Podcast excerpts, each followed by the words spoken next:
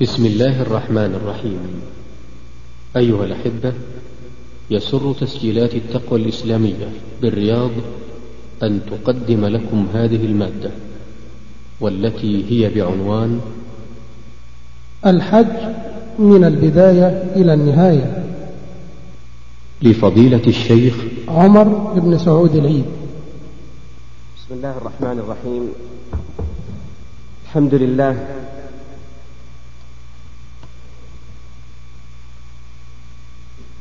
الحمد لله الذي هدانا لهذا الدين وما كنا لنهتدي لولا أن هدانا الله. الحمد لله الذي لم يجعل علينا في الدين من حرج ولم يكلفنا فوق طاقاتنا وجعلنا من خير أمة أخرجت للناس تتواصى وتأمر بالمعروف وتنهى عن المنكر.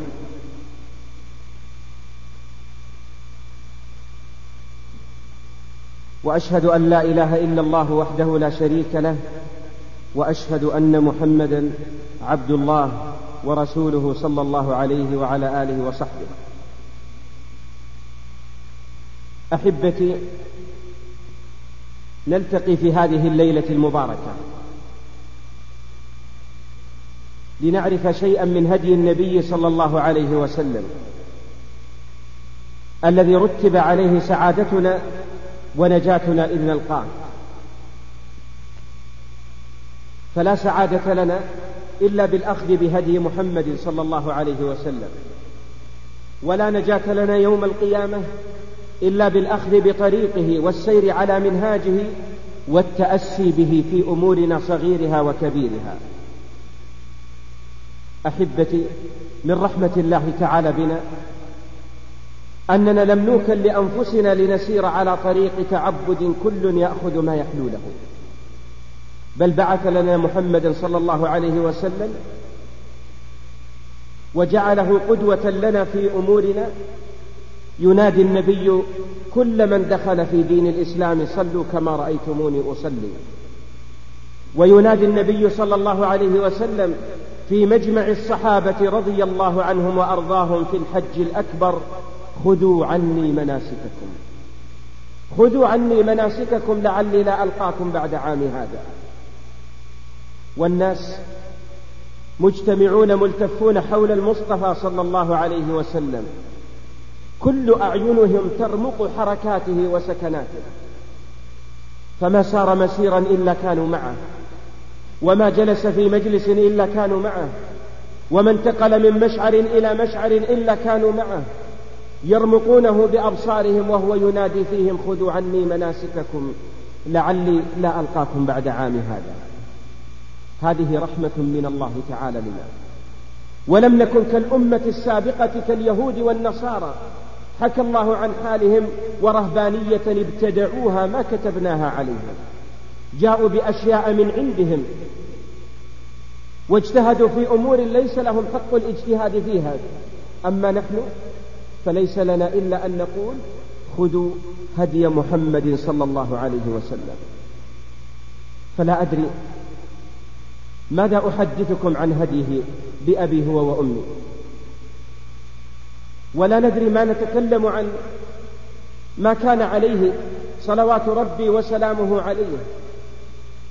فإن هديه عظيم ومنهجه قويم وصراطه مستقيم وإنك لتهدي إلى صراط مستقيم. فما يبقى على الإنسان إلا أن يتفقه في دين الله ويأخذ بهذا الطريق فمن سار على طريقه سيجتمع معه في الجنات. سيجتمع معه في الجنات هناك ولا أسعد ولا ألذ من الاجتماع به صلى الله عليه وسلم. ويعطينا النبي وبساط أمل نتمنى أن لو اجتمعنا معه في حياتنا. ولكن بيننا وبينه مفاوز وسنية طوال. ولكن يقول النبي صلى الله عليه وسلم عمرة في رمضان تعدل حجة معي.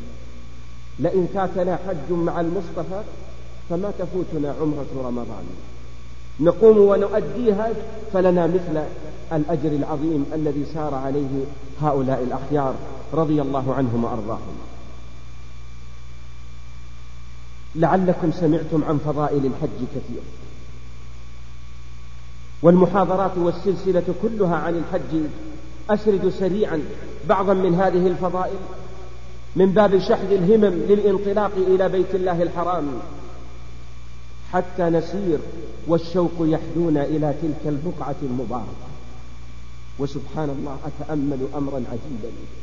فما ذكرت الكعبة عند أحد في أصقاع الأرض شرقها وغربها إلا وتجد حنينا من قلبه يتمنى أن لو طاف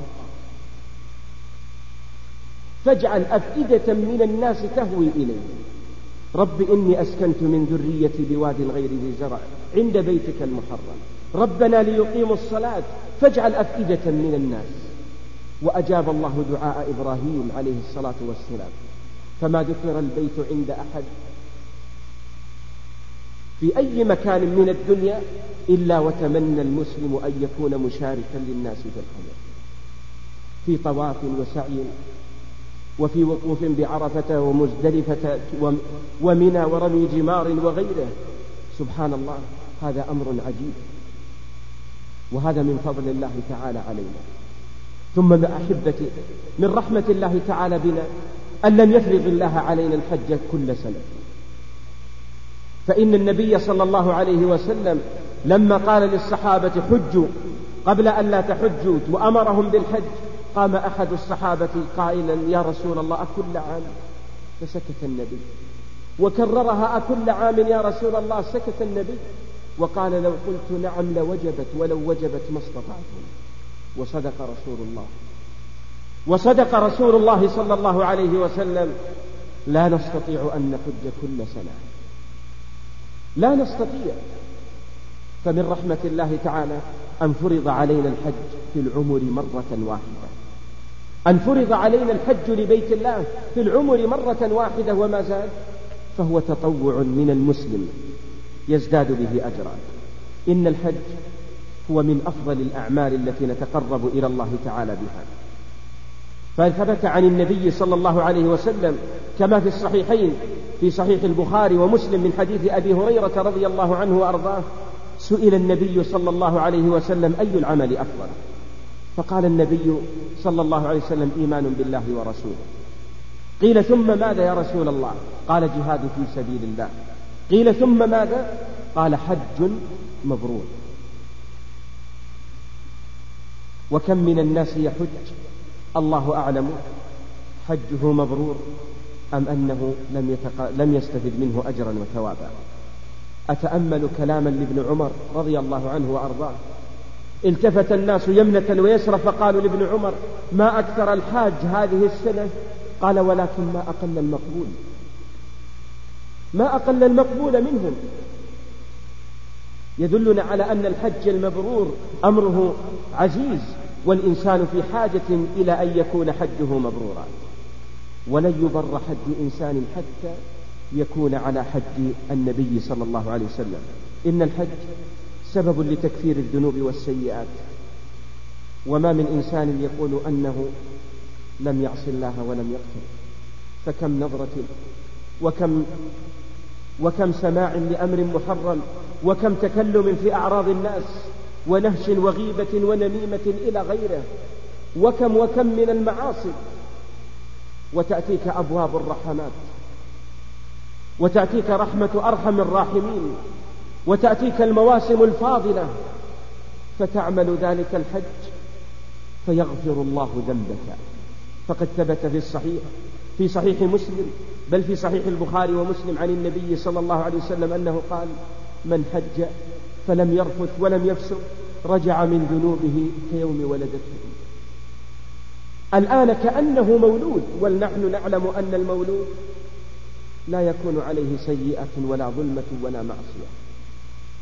ولهذا نقل عن بعض السلف رحمهم الله تعالى أنهم إذا رأوا الحجيج قد قدموا استقبلوهم في أول في أول قدومهم ثم قالوا لهم استغفروا لنا لأنهم رجعوا كيوم ولدتهم أمهاتهم ودعاؤهم يرجى أن يكون مستجابا. ومن فضائل هذا الحج أن جزاء جنات عدن. أليس النبي صلى الله عليه وسلم يقول ألا إن سلعة الله غالية؟ ألا إن سلعة الله الجنة ها هو الحج سبب لدخول الجنات فقد ثبت من حديث أبي هريرة كما رواه البخاري ومسلم عن النبي صلى الله عليه وسلم أنه قال العمرة إلى العمرة كفارة لما بينهما والحج المبرور ليس له جزاء إلا الجنة ليس له جزاء إلا الجنة بل إنه من أفضل أنواع الجهاد. جاءت عائشة الصديقة إلى النبي صلى الله عليه وسلم. إلى النبي صلى الله عليه وسلم فقالت يا رسول الله نرى الجهاد أفضل الأعمال. أفلا نجاهد؟ قال النبي صلى الله عليه وسلم ولكن أفضل الجهاد حج مبرور. حج مبرور إنه من أفضل الجهاد. ونجد أن الحجيج هم وفد الله تعالى. دعاهم الله فأجابوا. وجاءوا من كل فج عميق ليشهدوا منافع لهم ويذكروا اسم الله. قدموا من أصقاع الدنيا شرقها وغربها لأي شيء؟ استجابة لدعوة إبراهيم وأذن في الناس بالحج. يأتوك رجالا وعلى كل ضامر يأتين من كل فج عميق. فأصبحنا نفد إلى بيت الله لأجل أن نؤدي هذا الركن وهو الركن الخامس. من أركان الإسلام بني الإسلام على خمس. ثم قال النبي صلى الله عليه وسلم وحج البيت لمن استطاع إليه سبيلا. وأتأمل أمرا في قصة وقعت في حياة النبي صلى الله عليه وسلم حيث كان النبي صلى الله عليه وسلم واقفا بعرفة. وإذا بأحد الصحابة على ناقته رضي الله عنه وأرضاه. سقط من ناقته وراحلته فوقصته تلك الناقة. ثم مات رضي الله عنه محرما. واقفا في هذا الموقف العظيم الذي يباهي الله به بعباده ملائكته. وحاجا مع النبي صلى الله عليه وسلم. وأتأمل أمرا عجيبا. أخبر النبي صلى الله عليه وسلم فقال اغسلوه بماء وسدر وكفنوه في ثوبيه ولا تخمروا رأسه ولا تحنطوه فإنه يبعث يوم القيامة ملبيا. الناس في فزع وفي هلع وترى الناس سكارى وما هم بسكارى ولكن عذاب الله شديد. وهذا يبعث لبيك اللهم لبيك. ويستمر تستمر تلبيته في الدنيا جاء ملبيا. أي أنني مستجيب لك يا رب استجابة بعد استجابة. وتستمر تلك الاستجابة بعد وفاته ويوم الموقف العظيم وجزاء صاحبه الجنات هنيئا لهؤلاء القوم.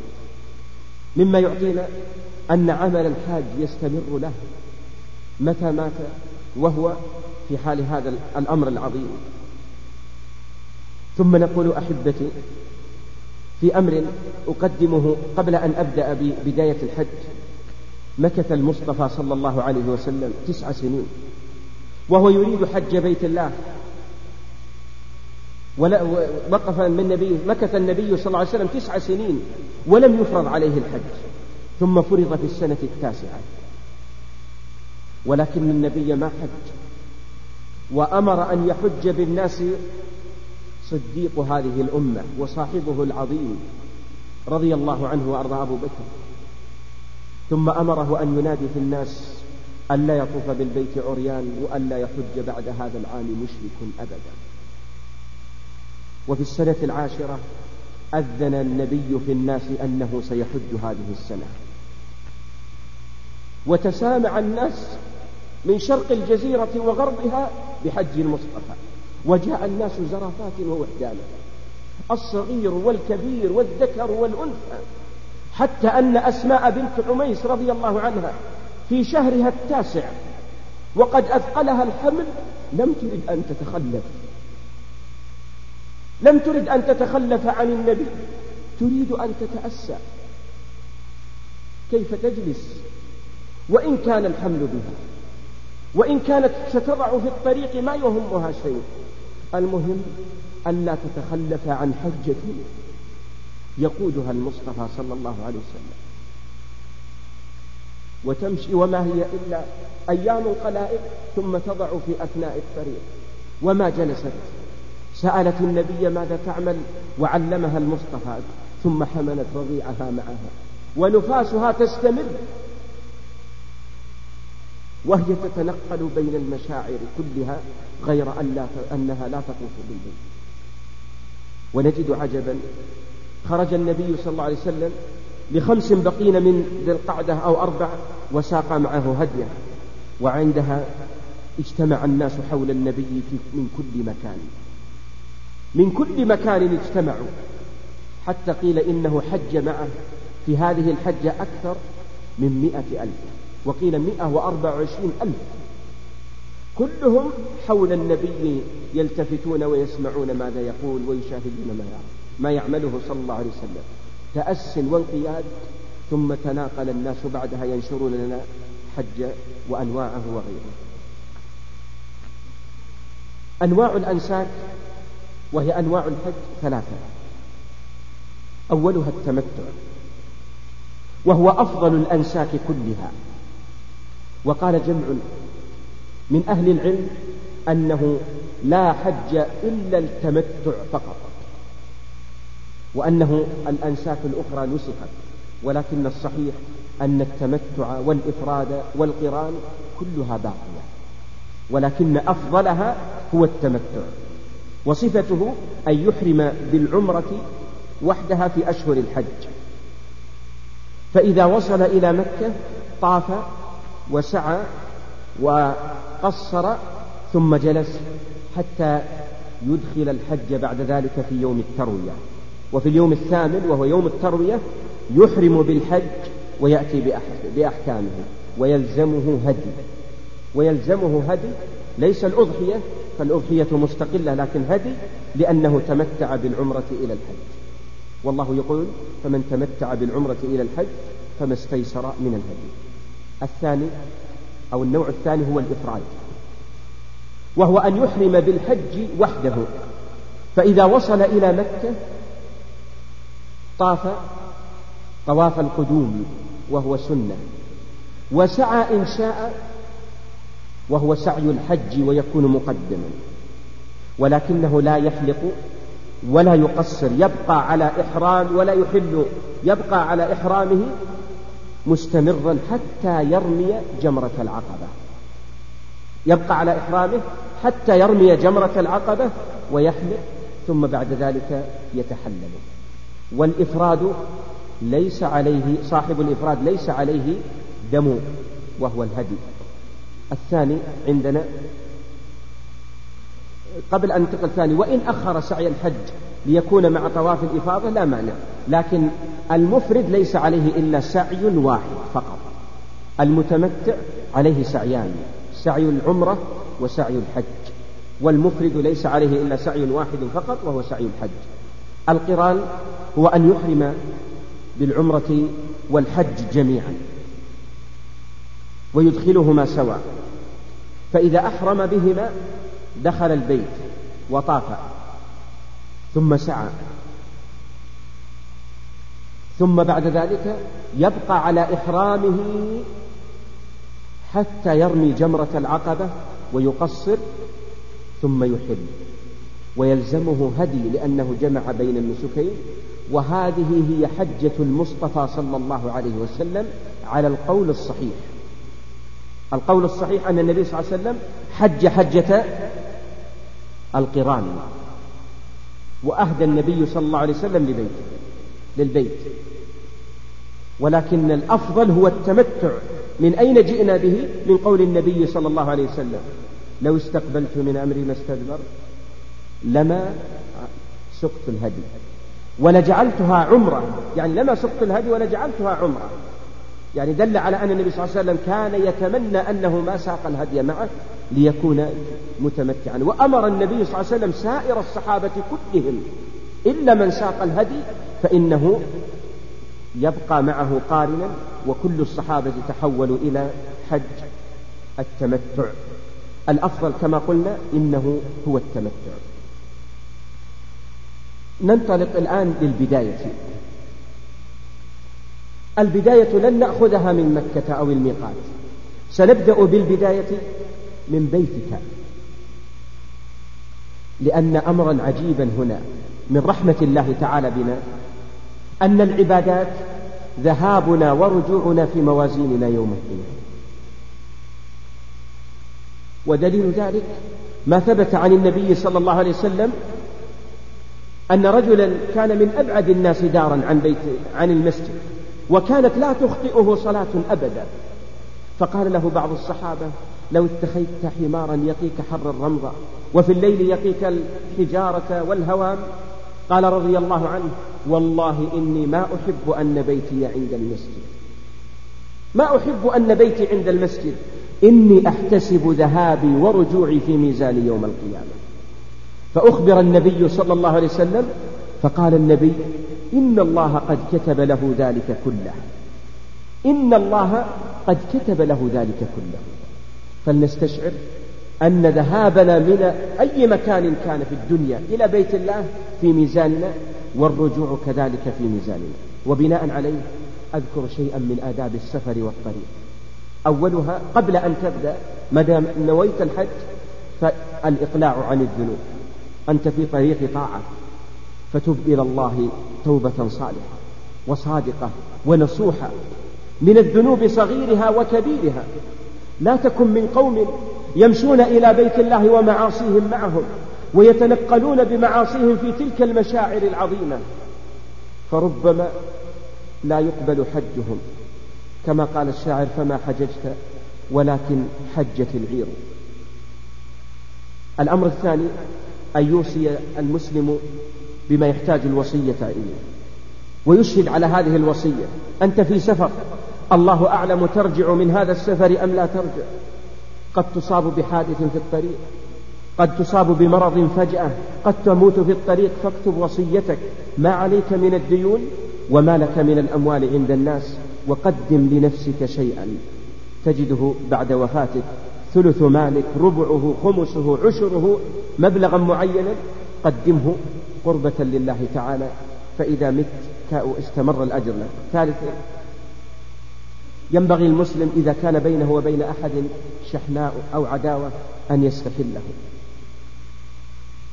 والأمر سهل ولله الحمد. فقد ثبت في صحيح البخاري أنه لما مات المغيرة بن شعبة قام جرير بن عبد الله خطيبا في الناس ثم قال استعفوا لأميركم فإنه كان يحب العفو. فإنه كان يحب العفو فتستحب من كان بينك وبينه مظلمة أمرا رابعا ينبغي السفر في يوم الخميس إن تيسر. لقول كعب بن مالك رضي الله عنه قلما يخرج النبي صلى الله عليه وسلم إذا أراد سفرا إلا يوم الخميس. رواه البخاري والإمام أحمد. والسبب يوم الخميس يوم مبارك ويوم ترفع فيه الأعمال إلى الله تعالى ويوم عظيم فالتأسي بالنبي فيه خير. منها كذلك أن يطلب من أهل الخير الوصية والدعاء. أن تطلب من أهل الخير الوصية والدعاء لحديث أبي هريرة رضي الله عنه أن رجلا جاء للنبي صلى الله عليه وسلم يريد سفرا فقال يا رسول الله أوصني أوصني بوصية. فقال المصطفى أوصيك بتقوى الله تعالى. والتكبير على كل شرف. فلما ولى الرجل قال الرسول صلى الله عليه وسلم داعيا له اللهم ازوي له الأرض. وهون عليه سفره والحديث أخرجه الإمام أحمد والترمذي وحسنه. وكذلك لحديث أنس بن مالك رضي الله عنه وأرضاه قال جاء رجل إلى النبي صلى الله عليه وسلم فقال يا رسول الله إني أريد سفرا فزودني. فقال زودك الله التقوى. قال زودني يا رسول الله. قال وغفر ذنبك. قال زودني يا رسول الله. زدني يا رسول الله. طلب الزيادة بأبي أنت وأمي. قال ويسر لك الخير حيثما كنت. وهل دعاء أعظم من هذه الدعوات العظيمة؟ فاذهب إلى أهل الخير والصلاح لعل دعوة تصيبك منهم تسعد بها. وهذا الحديث أخرجه الإمام النسائي والحاكم والترمذي وحسنه. كذلك قالوا يستحب للمقيم أن يودع المسافر. لقول قزعة قال لي ابن عمر رضي الله عنه هلم أودعك كما كان ودعني رسول الله صلى الله عليه وسلم؟ فقال ماذا؟ قال ودعني فقال أستودع الله دينك وأمانتك وخواتيم عملك والحديث أخرجه أحمد والترمذي وأبو داود وقال الترمذي حسن صحيح. ومن الآداب ينبغي أن نحرص على دعاء السفر. إذا وضعت رجلك في الغرز فكبر واحمد الله ثم قل سبحان الذي سخر لنا هذا وما كنا له مقرنين. ثم قل الدعاء المشهور اللهم أنت الصاحب في السفر والخليفة إلى آخره. ولله الحمد أدعية ميسرة يحفظك الله بها دنيا وترجو برها وأجرها في الآخرة. وينبغي للمسافر كذلك أن يشتغل أن يشغل وقته بطاعة الله تعالى. كثير من الناس إذا انطلقوا جلسوا في غيبة ونميمة وتكلم في أعراض الناس وربما في سماع زمر وطرب وضياع وقت فيما لا يجديه أنت في طريق طاعة فاملأ وقتك بسماع موعظة أو شريط أو محاضرة أو سماع كذلك أشرطة للقرآن أو إذاعة القرآن ولله الحمد تسمع خيرا كثيرا. وينبغي كذلك يستحب له اتخاذ رفيق يأنس به ويتعاون معه على شاق الطريق. فإن الطريق فيه مشقة والسفر قطعة من العذاب. ولذلك نهى النبي صلى الله عليه وسلم عن الوحدة وأن يسافر الإنسان وحده. وقال النبي صلى الله عليه وسلم كما في الحديث الذي رواه الإمام أحمد والنسائي من حديث عبد الله بن عمر الراكب شيطان والراكبان شيطانان والثلاثة ركب. وكذلك من السنة أن يؤمر عليهم أميرا في السفر. لما فيه من المصلحة العظمى وإن كان العامة لا ينظرون إلى قضية الأمير ولا ينتبهون لها وهذا من الجهل. ويستحب كذلك للمقيم توصيته المسافر بالدعاء له في مواطن الخير. للمقيم أن يطلب منه لا تنسنا يا أخي من دعائك لا تنسنا كما ورد في حديث عمر أخرجه أبو داود والترمذي لما أراد أن يذهب إلى العمرة. ويستحب للمسافر كذلك أن يكبر عند الصعود وأن يسبح عند النزول لما روى جابر رضي الله عنه وأرضاه. قال كنا نسافر مع النبي صلى الله عليه وسلم فإذا صعدنا كبرنا وإذا هبطنا سبحنا. رواه الإمام أحمد والبخاري. ويستحب للمسلم إذا نزل منزلا لقضاء حاجة أو لأكل وغيره وهو في أثناء السفر أن يدعو بالدعاء العظيم الذي روته خولة بنت حكيم السلمية رضي الله عنها وأرضاها أن النبي صلى الله عليه وسلم قال من نزل منزلا ثم قال أعوذ بكلمات الله التامات من شر ما خلق لم يضره شيء حتى يرتحل من منزله أن يرتحل من منزله هذا الذي هو فيه رواه الإمام أحمد ومسلم. ويستحب كذلك للمسافر للحج أن يبحث عن النفقة الحلال. إياك أن تدخل في حجك انتدابا لم تعمل أو خارج دوام لم لم تعمله إطلاقا أو أموالا من أمور محرمة لا يجوز لك كمن فتح بعض المحلات التي يبيع فيها شيئا من الحرام وغيره فإن هذا قد يكون سببا لعدم قبول حجك وعدم استجابة دعائك. فقد روى مسلم والإمام أحمد عن أبي هريرة رضي الله عنه النبي صلى الله عليه وسلم قال إن الله طيب ولا يقبل إلا طيبا وإن الله أمر المؤمنين بما أمر به المرسلين فقال تعالى يا أيها الرسل كلوا من, طيب من الطيبات واعملوا صالحا إني بما تعملون عليم ثم ذكر الرجل يطيل السفر أشعث أغبر يمد يديه إلى السماء يقول يا رب يا رب ومطعمه حرام ومشربه حرام وملبسه حرام وغذي بالحرام فأنى يستجاب لذلك فأنى يستجاب تلك المواضع ترجى الإجابات فيها. فإذا كان مالك حراما فربما أو هذا بين النبي صلى الله عليه وسلم يقول فأنى يستجاب لذلك. قد يكون مالك هذا سببا لحرمانك ويقول بعضهم شاعرا يقول إذا حججت بمال أصله سحت فما حججت؟ ولكن حجت العير لا يقبل الله إلا كل صالحة ما كل من حج بيت الله مبرور. يعني ما كل من حج بيت الله مبرور. وينبغي كذلك وهو أدب عظيم مهم جدا سؤال أهل العلم والتفقه في دين الله تعالى قبل أن تحج. وما أكثر الحجيج الذين يخطئون هناك في المشاعر. ولو عرض على الناس والناس لو جعل شرطا مع قضية التصريح ما يذهب الإنسان الحج إلا مصرحا له ما يذهب الإنسان إلى الحج إلا حتى يستمع شريطا في صفة الحج كان معها أطيب وأكمل حتى ما يذهب الإنسان ويقع في أخطاء ثم يشغل العلماء وطلاب العلم بالفتاوى والأسئلة فهذا قد وجب عليه دم وهذا فسد حجه وهذا ذهب إلى موضع لا ينبغي للذهاب إليه إلا غيره لكن إذا تفقه الإنسان زال عنه كثير. ينبغي المسلم وهو في أثناء الحج أن يحرص على التطوع في راحلته. في سيارتك في الباص في الطائرة وغيره صل ما شئت من النوافل فقد كان النبي صلى الله عليه وسلم يصلي على راحلته أينما توجهت. ينبغي كذلك أن يحرص على التطوع. بعض من الناس يظن أنه إذا كان مسافرا سقطت عنه السنن سقطت عنه سنة الضحى وسنة الوضوء والنفل المطلق وأذكار الصباح والمساء وأذكار التي عقب الصلوات ويقول كلها سفر سفر وأسقط كل الأمور. نقول رويدك لم يحدث من التخفيف إلا سنن الرواتب فقط والبقية باقية على أصلها. منها كذلك ينبغي المسلم آه، هذه في مسألة الرجوع والرجوع يأتينا إن شاء الله فيه. أنتقل الآن الإنسان انطلق إلى بيت الله الحرام. ثم وهو في أثناء الطريق وصل إلى الميقات. فعند وصول الإنسان إلى الميقات يستحب له أن يغتسل كغسل الجنابة. وهذه مسألة وهو ليس بواجب وبعض من الناس يظن أن الغسل لا بد منه. فإذا كنت في يوم شاتم وبرد شديد فلا تشق على نفسك ولا يكلف الله نفسا إلا وسعها. إن تيسر الحمد لله. ودليل من استدل باستحبابه قصة أن النبي صلى الله عليه وسلم أمر أسماء بنت عميس لما ولدت بذي الحليفة أن تغتسل وأن تستغفر وتحرم. وروي في بعض الآثار أن النبي صلى الله عليه وسلم آه، اغتسل ولكنه يحتاج إلى ثبوت سنده وأمر النبي صلى الله عليه وسلم كذلك لما حاضت وقد أحرمت بالعمرة أن تغتسل وتحرم بالحج وهذا ليس بواجب. والواجب عند الميقات عدم الإسراف في الماء.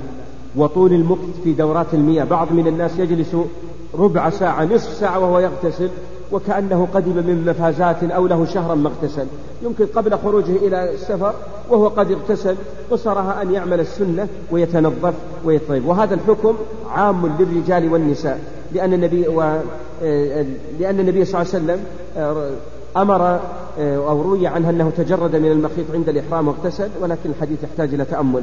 ينبغي كذلك أن يحرص المسلم على النظافة بحلق العانة ونتف الإبط وجز الشارب وإن كان هذا أدب ينبغي طول العام ليس في عند الميقات نتركه. بعد الاغتسال يسن للحاج وللمعتمر أن يتطيب وأن يتطيب بأطيب ما عنده من الطيب.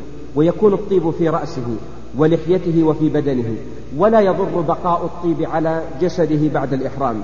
ودليل ذلك ما روي في الصحيحين من حديث عائشة رضي الله عنها أنها قالت كان النبي صلى الله عليه وسلم إذا أراد أن يحرم تطيب بأطيب ما يجد من ثم رؤي روي وبيص المسك في مفرق رأسه صلى الله عليه وسلم وفي لحيته دل على أنه يبقى بعد الإحرام. قالت عائشة رضي الله عنها كنت أطيب رسول الله صلى الله عليه وسلم لإحرامه قبل أن يحرم ولحله قبل أن يطوف ثم بعد ذلك يلبس الإزار والرداء هذا للذكر ويستحب أن يكون أبيضين وإن لبس أي لون لا تثريب عليه فيه.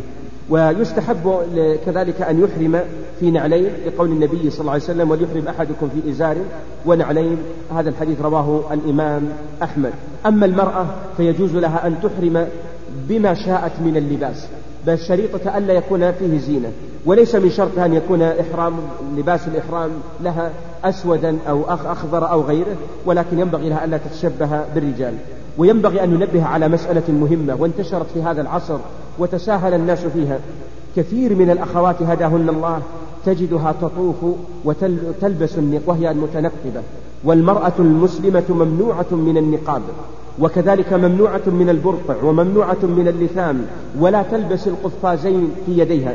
فقد ثبت في الصحيحين أن النبي صلى الله عليه وسلم قال لا تنتقب المرأة المحرمة ولا تلبس القفازين.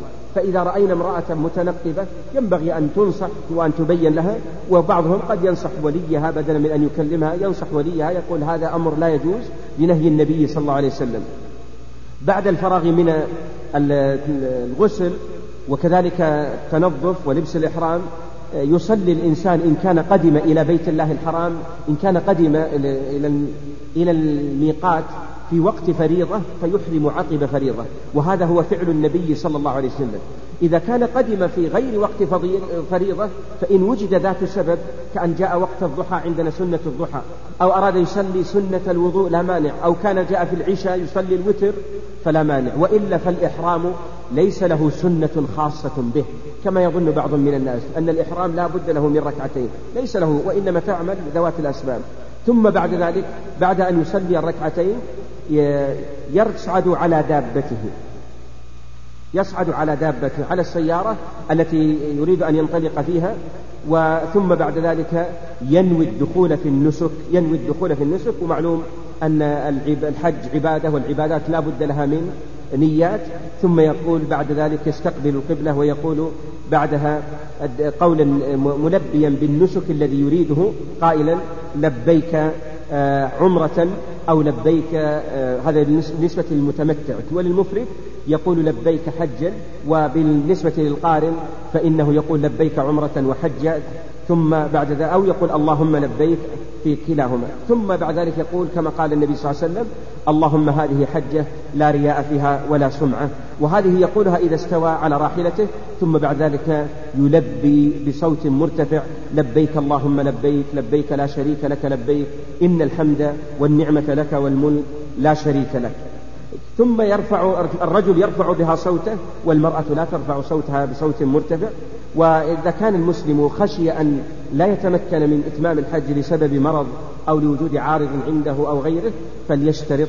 كما اشترطت رباعة بنت الزبير رضي الله عنها فإنها قال لها النبي صلى الله عليه وسلم حجي واشترطي فإن لك على ربك ما اشترطت. حجي واشترطي فإن, فإن حبسني حابس فمحلي حيث حبستني فإن لك على ربك ما اشترطت. التلبية المشهورة هي قول النبي صلى الله عليه وسلم لبيك اللهم لبيك لبيك لا شريك لك لبيك إن الحمد والنعمة لك والملك لا شريك لك. وقد كان من تلبيته لبيك إله الحق ويجوز كان الصحابة يلبون بتلبيات منها لبيك ذا المعارج لبيك ذا الفواضل ومنها كذلك لبيك وسعديك والخير بيديك والرغباء إليك والعمل. وهذه كان الصحابة يلبون بها بين يدي الرسول صلى الله عليه وسلم وما كان يقول لهم النبي صلى الله عليه وسلم شيئا. لكن الأولى أن نلزم تلبية النبي وإن لبينا بتلك لا مانع. ينبغي للمحرم أن يكثر من التلبية. عند تغير الأحوال التقيت السيارات مثلا أو تغير الزمان. نحن عند غروب الشمس ودخل على الليل نلبي نرفع الصوت وعند الانخفاض وعند الارتفاع وعند تغير الأحوال نلبي. فإن فضل التلبية أمره عظيم. فقد ورد عن النبي صلى الله عليه وسلم ما من, ملب ما من ملب يلبي إلا لبى من عن يمينه وعن شماله من شجر وحجر حتى تنقطع الأرض من هنا وهنا هذا فضل من الله تعالى. ودل على أنها تشهد لك يوم القيامة. والمسلم يستمر في التلبية حتى يبتدئ في الطواف في طواف العمرة إن كان متمتعا وفي الحج إذا كان آه، آه، يبدأ حتى يبدأ بطواف القدوم ويستمر بالتلبية بعد ذلك في الحج الإفراد والقران إذا قرب قال العلماء إذا قرب الإنسان من مكة فإنه يستحب له أن يغتسل لفعل النبي صلى الله عليه وسلم. فإنه لما قرب من مكة اغتسل ثم دخل مكة صلى الله عليه وسلم. هذا إن تيسر. إذا وصل إلى المسجد الحرام السنة أن يقدم رجله اليمنى ويقول بسم الله والصلاة والسلام على رسول الله أعوذ بالله العظيم وبوجهه الكريم وسلطانه القديم من الشيطان الرجيم ثم يدخل. وهذا دعاء لكل من المسجد ومنها أعظمها بيت الله الحرام. إذا وصل إلى الكعبة قطع التلبية قبل أن يشرع في الطواف. وإن دعا بدعاء عمر بن الخطاب رضي الله عنه اللهم أنت السلام ومنك السلام فحينا ربنا بالسلام ثم يقصد الحجر الأسود ويستقبله ثم يستلمه بيمين يستلم يقبله إن تيسر وإن لم يستطع استلمه بيمينه وقبل يده ولا يؤذي الناس وإن لم يستطع فبعصا هذا أمر لا يستطيع له الآن ولا يؤذي الناس في المزاحمة إذا شق على الإنسان تقبيل الحجر استلمه بيمينه وقد قال النبي صلى الله عليه وسلم لعمر بن الخطاب يا عمر إنك رجل قوي ولا تزاحم على الحجر فتؤذي الضعيف. إن وجدت خلوة فاستلمه وإلا فاستقبله وهلل وكبر. دل على أن ما يوجد عند الناس من الوقوف ويمسك الإنسان سيرة نصف ساعة ساعة لأجل أن يقبل نقول رويدك فإن الله لم يجعل علينا في الدين من حرج وليس من شرط الحج ولا يقبل حجك ولا عمرتك حتى تقبل هذا الحرج. عند بداية استلامه للحجر يقول بسم الله والله أكبر. ومن اللطائف أن هذا الحجر الأسود كان من الجنة وقيل إنه أشد بياضا من الثلج وسودته خطايا أهل الشرك. دل على أنه تأثر بالمعاصي بمعاصي العباد. وبين النبي صلى الله عليه وسلم أنه يشهد لمن استلمه بحق. ويقول في ابتداء طوافه بعد أن يقول بسم الله والله أكبر اللهم إيمانا بك وتصديقا بكتابك ووفاء بعهدك واتباعا لسنة نبيك. والحجر الأسود لا يتبرك به. وما يوجد من حال بعض الناس أنه إذا مسح الحجر الأسود مسح وجهه وصدره أو مسح الحجر الأسود ومسح وجه الطفل الذي معه هذا لا دليل لا دليل عليه إطلاقا. فها هو عمر رضي الله عنه وأرضاه لما استلم الحجر الأسود قال والله إني أعلم لا أعلم أنك حجر لا تنفع ولا تضر ولولا أني رأيت رسول الله صلى الله عليه وسلم يقبلك ما قبلتك. دل على أنه ما يفعله الناس هذا من جهلهم ومن خطاهم. ويجعل البيت عن يساره فإذا بلغ الركن يبدأ. وبعد ذلك ماذا يعمل؟ إن شاء دعا وإن شاء قرأ من القرآن وإن شاء سبح وهلل. وبعض الناس قد يقول وإن شاء حمل مصحفا معه. ولا حاجة لأن يحمل كتابا من كتب الأدعية الموجودة الآن تباع. فإنها لا دليل عليها من كتاب ولا سنة بل هي من الأمور المحدثة. كون الشوط الأول له دعاء والشوط الثاني له دعاء والثالث له دعاء. ومن اللطائف العجائب بعض من الناس يطوف في رمضان ومن الدعاء اللهم اجعله حجا مبرورا وسعيا مشكورا. أينك وأين الحج؟ ولكنه كالببغى لا يدري ماذا طاف له ولا ما حج له. نقول رويدك فينبغي لنا أن ندعو بما شئنا. نقل أن عبد الرحمن بن عوف رضي الله عنه أو غيره من الصحابة كان يطوف السبعة الأشواط وما يزيد اللهم آه، اللهم قني شح نفسي. يكررها فقيل له لما قال إن الله يقول ومن يوق شح نفسه فأولئك هم المفلحون. دل على أنه يرغب الفلاح. ودل على أن الإنسان يدعو كل منا يعرف ذنوبه ويعرف حاجاته. فادعو من قلبك بما شئت لعزيزك وقريبك ولنفسك ولأهلك وللمسلمين جميعا. ادعو بما شئت أو القرآن فإن ذلك موضع دعاء. ويجعل البيت عن يساره فإذا بلغ الركن اليماني فإنه يستلمه وليس هذا موضع تقبيل. ولا تمسحه وتقبل فإنه ليس موضع يتبرك به. بعض من الناس يقبله ويمرغ خده عليه يمنة ويسرة. نقول رويدك لقد كان لكم في رسول الله أسوة حسنة. أأنتم خير من محمد؟ محمد صلى الله عليه وسلم مر واستلمه بيده وكبر ثم بعد ذلك مشى وهو يقول خذوا عني مناسككم فمن جاء بغير منسك النبي فقد جاء بشيء محدث. إذا لم يتيسر للإنسان أن يستلمه بيده فلا يكبر يمشي مباشرة. من الناس من لا يستلم يقول الله أكبر وبعض من الناس يشاهد الناس يكبرون فيكبر مثلهم تقول هذا ما ورد قال يمكن يكون عندهم علم هؤلاء وما علم أنه جاهل تأسى بجاهل فنقول سلوا أهل العلم وسيروا على منهج النبي فلا تحتاجون للثلج يقول المسلم بين الركن اليماني والحجر الأسود هذا الدعاء العظيم ربنا آتنا في الدنيا حسنة وفي الآخرة حسنة وقنا عذاب النار. لكن ما ورد من الزيد يا عزيز يا غفار يا ذا الجلال والإكرام. هذه ما وردت. فيمكن الإنسان أن يدعو بما أحب أو يكرر هذا الدعاء فإن هذا موضعه. طيب نقول كذلك لا حاجة لقضية التلبية الجماعية ولا حاجة كذلك للدعاء الجماعي. فبعض من الناس يستأجرون أصحاب العباءات السود وهؤلاء من المزورون الذين يزورون الناس. فتجده هو يدعو لك وينظر إلى جيبك ماذا ستعطيه؟ فلا دعاء من قلب ولا ينظر إلى هل هل تدبر الموضع ولا غيره وليس هو من المحرمين الطائفين ولا غيره.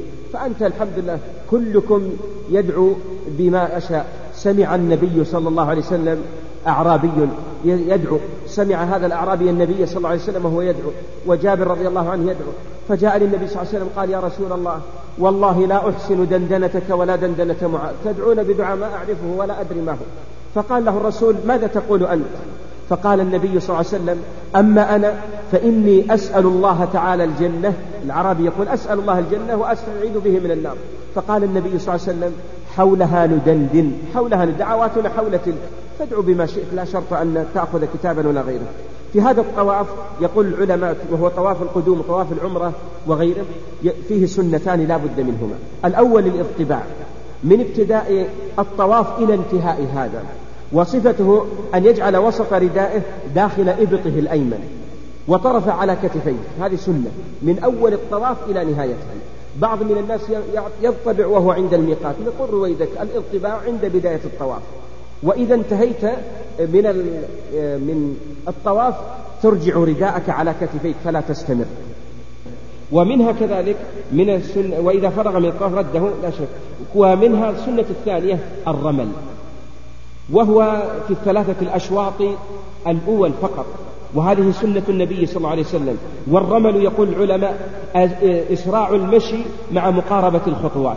إسراع المشي مع مقاربة الخطوات. هذا يكون في الثلاثة الأشواط والبقية يمشي مشيا عاديا. يمكن الإنسان يمشي بعيد يعني يطوف بعيدا حتى يرمل يحيي سنة النبي صلى الله عليه وسلم وهو أولى من القرب من الحجر آه، من البيت ثم يؤذي الناس بالرمل.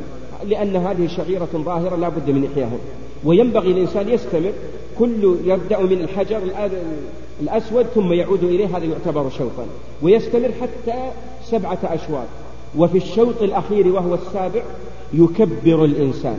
وهذا هو الصحيح من أقوال أهل العلم وهو يرجحه شيخنا العلامة في هذه المسألة حفظه الله يرجح هذه أنه يكبر في الشوط الأخير ويقول آه الله أكبر ولا حاجة للتكرار. بعض من الناس إذا وقفوا عند الحجر استقبلوه ثم قال الله أكبر الله أكبر الله أكبر ثم مسح وجهه وقبل يديه كل هذا لا دليل عليه. كلما حاذ الحجر كبر قال الله أكبر ثم مشى بعد الانتهاء من الطواف الآن وانتهينا منه لا ننبه على أن الطواف لا بد أن يكون المسلم فيه متطهرا. لا بد من الطهارة. فلو أحدث في أثناء الطواف فمن جمع من أهل العلم يرون أنه يستأنف ولا يكمل طوافه. الآن عندنا انتهينا من الطواف كله يمشي المسلم ويتوجه إلى الحجر الأسود. وفي أثناء مشيه يقرأ قوله تعالى واتخذوا من مقام إبراهيم مصلى. هذا فعلها النبي ونفعل كفعله. ثم يصلي خلف المقام إن تيسر ركعتين. إن لم يتيسر رجع في الخلف.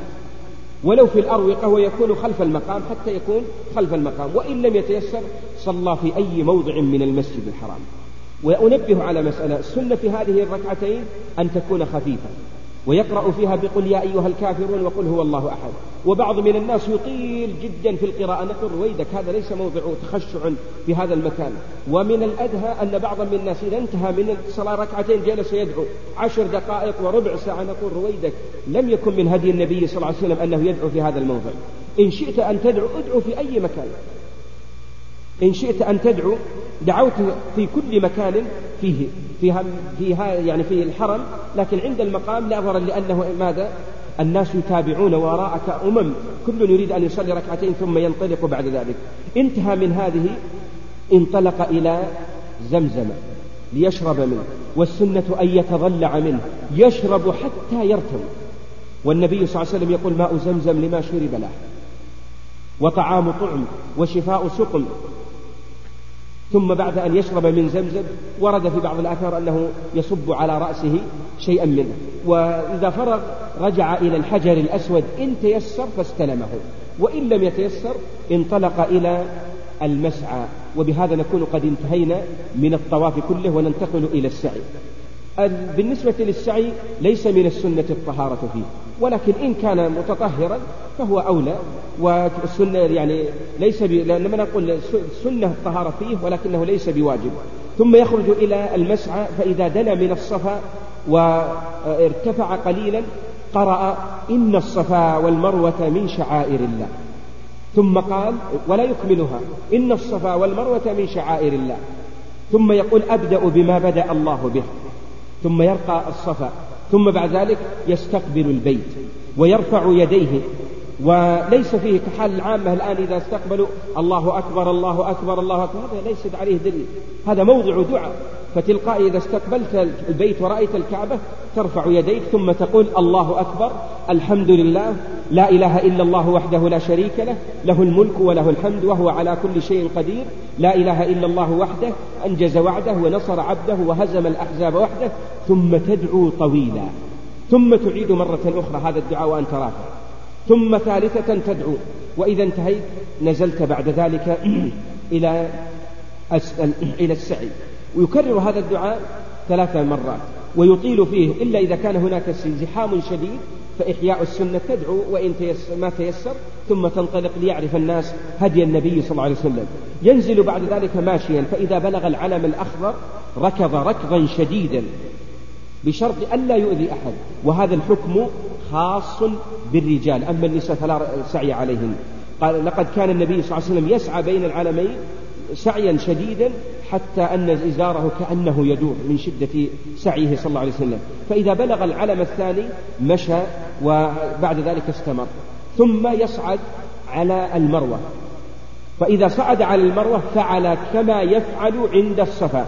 لكن ما يقول إن الصفا والمروة من شعائر الله؟ هذا ليس موضع.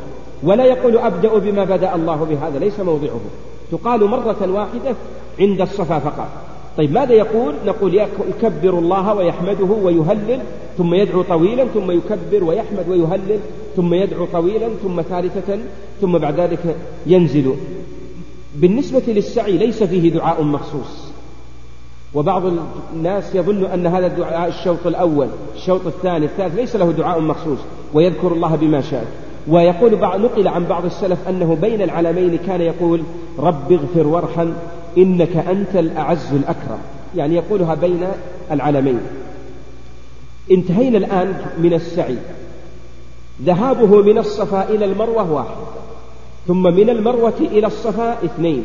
نحسب. وتلقاء سننتهي عند المروة. بعض من الناس يطوف أربعة عشر شوط وبعضهم يبدأ بالمروة قبل الصفا. ويصبح نقص هذه تقف عند المروة. وإذا انتهيت وقفت عند المروة دعوت هناك في هذه استقبلت البيت ثم كبرت وهلل وحمدت ثم هللت ثم بعد ذلك إن كنت متمتعا فقد انتهت عمرتك. تنطلق فتقصر. وما يوجد من حال بعض الناس يأخذون شعرات من مقدم رأسهم أو شعرتين هنا وهناك نقول رويدك. وإنما التقصير يكون للرأس كله. فلا يكفي أن تأخذ شعرات فقط. ثم بعد ذلك تكون تحللت إن كنت متمتعا. أما إن كنت مفردا وقارنا فإنك قد سعيت سعي الحج ولكن لا تقصر تبقى على إحرامك حتى ترمي جمرة العقبة. وهذا هو فعل النبي صلى الله عليه وسلم. بالنسبة للمرأة فإنها تقصر مقدار أنملة. بعض من الناس يلفون على الأصبع مرتين أو ثلاث نقول له مقدار أنملة كل واحد الأصبع فيه ثلاث أنامل مقدار أنملة تقص المرأة من شعرها وبهذا تكون إذا كانت متمتعة وانتهت. إذا كان الإنسان متمتعا حل له كل شيء حتى النساء. حل له الطيب ولبس المخيط والنساء وغيره وهذا من رحمة الله تعالى. انتهينا الآن من العمرة في اليوم الثامن وهو يوم التروية يحرم المتمتع بالحج. وبالنسبة للمفرد فقد أحرم والقارن محرم من الأصل فهؤلاء يحرم من موضعه الذي هو فيه. في أي مكان كنت في عند الحرم أحرم. في منى أحرم. في الطائف أحرم. في جدة أحرم. يعني في أي موضع كنت فيه تحرم. نظرا لأنك متمتع. وهؤلاء بالنسبة لهؤلاء يفعل عند إحرامه كما يفعل عند حجه. يغتسل ويتطيب ويتنظف. وإن أحرم عقب صلاة فهو أولى سنة ضحى أو غيره ثم بعد ذلك ينوي الدخول في النسك ويلبي بحجه قائلا اللهم لبيك حجا أو لبيك حجا أو لبيك حجا. ثم يتوجه بعد ذلك إن كان في غير منى إلى منى قبل الزوال أو بعده من يوم التروية ثم يلبي بعد ذلك تلبية لبيك الله أم لبيك. إن كان خائفا فليشترط وهو أولى. والسنة الإكثار من التلبية وهي موضع ذكر الله تعالى. والنبي صلى الله عليه وسلم قال الحج هو العج والثج. العج يعني رفع الصوت بالتلبية والثج يعني الذبح وهو يعني كناية عن التمتع. ثم يصلي الحاج هناك في يوم التروية الظهر والعصر والمغرب والعشاء والفجر قصرا لا جمعا ما تجمع العصر إلى الظهر ولا العشاء إلى المغرب إطلاقا بل يصلي كل واحدة في وقتها ولكن الظهر اثنتين والعصر اثنتين وهذا الحكم وكذلك العشاء اثنتين وهذا الحكم لأهل مكة ولغيرهم. يبقى الحاج في مكة في في منى إلى صباح اليوم التاسع وهو يوم عرفة وهو يوم عظيم من أيام الله. وإذا طلعت الشمس من يوم عرفة فإنه يتوجه الحاج إلى منى من منى إلى عرفة ويكثر من التلبية والتكبير. السنة أن ينزل الحاج بنمرة إن تيسر إلى الزوال. فإذا زالت الشمس خطب الإمام بالناس وثم صلوا الظهر والعصر جمعا وقصرا جمع تقديم بأذان وإقامة بأذان واحد وإقامتين ويقول العلماء العلة في جمع التقديم ليبقى وقت طويل للحاج وهو يدعو الله تعالى. وعجبا للنبي صلى الله عليه وسلم واقفا من بعد الظهر إلى غروب الشمس على ناقته صلى الله عليه وسلم. والناس نصف وقتهم نوم أو جلوس أو كذا هنا وهناك نقول رويدك. هذا موضع عظيم موضع ربما تدعو بدعوة تكون سببا لسعادتك في الدنيا والآخرة وسببا لنجاتك يوم القيامة. ثم يتفرغ الحاج بعد بعد الصلاة الظهر والعصر لذكر الله تعالى والتضرع ويدعو بما أحب ويكثر من التهليل. فقد قال النبي صلى الله عليه وسلم إنما الخير خير الآخرة بعد أن لبى صلى الله عليه وسلم. ويقول خير ما قلت أنا والنبيون من قبلي لا إله إلا الله وحده لا شريك له وخير الدعاء دعاء عرفة. ثم قال النبي صلى الله عليه وسلم ذكر التهليل. والسنة هنا أن ترفع الأيدي. أنبه على معنى لطيف. يقول العلماء إن رفع اليدين في الحج في أربعة مواضع أو ستة لعلي أتذكرها. أولها عند الصفا فإن عند الصفا نرفع اليدين. الموضع الثاني عند المروة فإنه السنة رفع اليدين.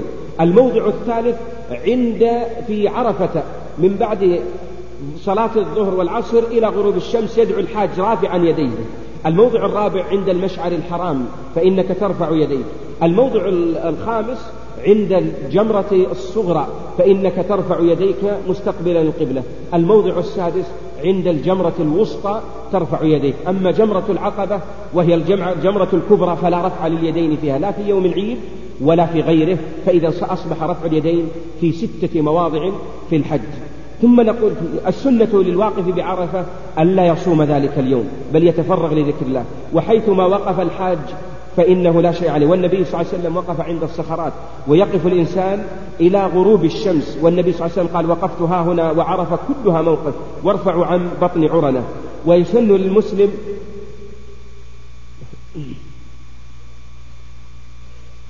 هنا ذكر بعض أهل العلم تنبيها لطيفا. قالوا إذا صار عند الإنسان إرهاق وتعب فلا مانع أن يتحدث مع أصحابه بحديث يكون فيه قراءة كتب أو شيء من العلم أو غيره. و فإذا جاء آخر النهار فينبغي التضرع والإكثار لأنه وقت المباهاة فالله يباهي بعباده ملائكته. انظروا إلى عبادي جاءوني شعثا غبرا أشهدكم أني قد غفرت لهم. ونسأل الله أن يجعلنا وإياكم ممن يغفر ذنبه في عرفة وفي غيره.